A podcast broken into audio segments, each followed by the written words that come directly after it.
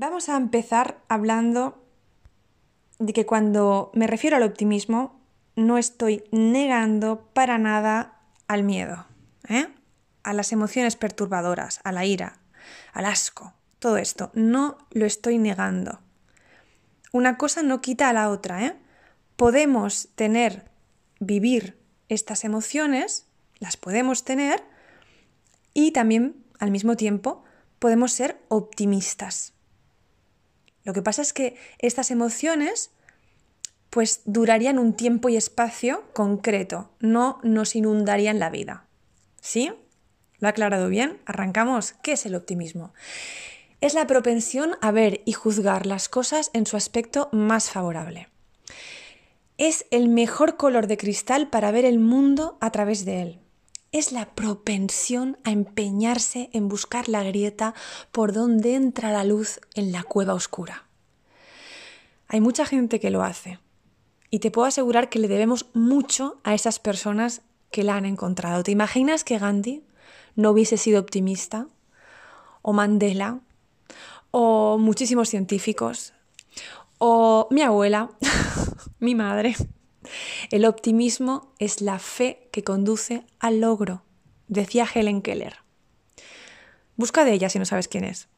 Supongo que el asunto radica en la fe. Si tenemos fe en que las cosas van a ir bien, podemos ser optimistas fácilmente. Y el tema es que hoy en día la fe tampoco está muy bien vista. No es racional, ¿no? En esta sociedad en la que vivimos, pues que es que si tienes fe y eres optimista, ya puedes prepararte para que te llamen pues ingenua, naif, soñadora y todo con un carácter negativo, obviamente. ¿Por qué? ¿Por qué? Si al fin y al cabo es creer en uno en, las posibilidades, es esforzarse, perseverar y no rendirse. El optimismo es una creencia empoderadora que siembra el terreno para cultivar emociones, pensamientos y acciones positivas que nos ayuden a vivir mejor, a nosotros y a los demás. No es nada egoísta. La mismísima neurociencia nos dice que una actitud que busque ver lo favorable nos ayuda en la salud, o sea, nuestros glóbulos blancos, las defensas saben, te diría que literalmente, lo que estamos pensando.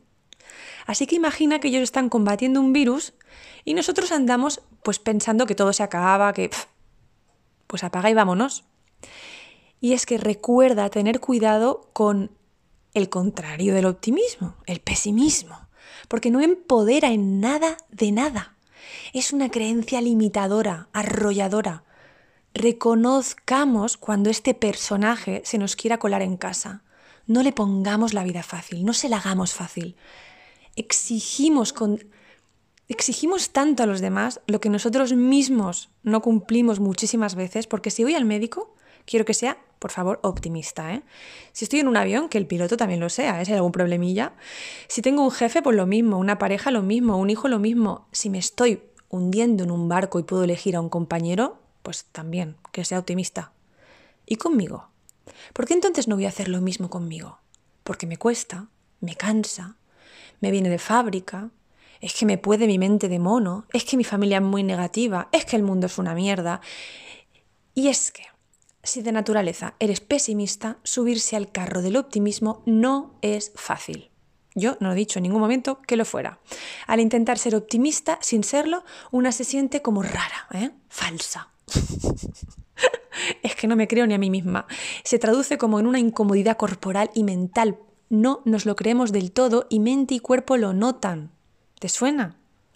Atención que viene una frase del Dalai Lama. Elige ser optimista. Se siente mejor. Lo ha dejado claro. Y digo yo que si lo dice el Dalai Lama, pues a lo mejor pues tiene más razón que nosotros, ¿no? Y que esta mente que nos dice que no. Los psicólogos hablan del pesimismo como una manera de ver el mundo que nos produce una impotencia aprendida. Sí, aprendida, lo hemos aprendido. Y la vida en sí misma no nos lo ha enseñado. Es alguien que ha decodificado esa visión impotente de vivir y la transmite a otros. Porque la vida en sí es más optimista que pesimista. ¿Y, ¿y nosotros qué? ¿Qué nos creemos? Obviamente que sabemos más que la vida. Aquí mando yo.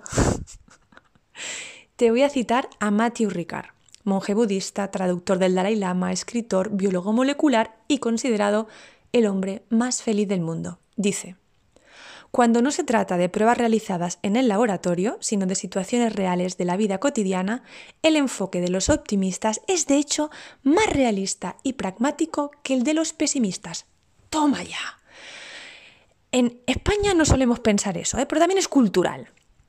Así que suma esto, más la frase del Dalai, más el hecho de que hemos aprendido el pesimismo, más aceptar que la vida es la que manda y te dará como resultado dejo de ser pesimista. Carajo, elegir elegir, elegir. Y cuando no puedo elegir también pido ayuda, ¿eh? pido ayuda, socorro, socorro, ayúdame a elegir. Al fin y al cabo, recuerda, la pregunta más importante que podía hacerse a un ser humano, según Einstein, era lo mismo.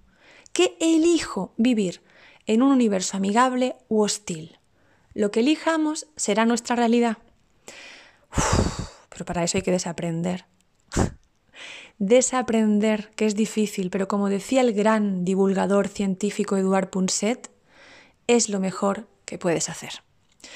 Hemos descubierto, dice, decía, que una razón de la infelicidad, de la capacidad infinita de la gente para hacerse infeliz, es tomar decisiones en función no de lo que ve, sino de lo que cree. El poder de las convicciones es arrollador. Estamos hablando de creencias limitadoras, esas creencias que vivimos como verdades irrefutables.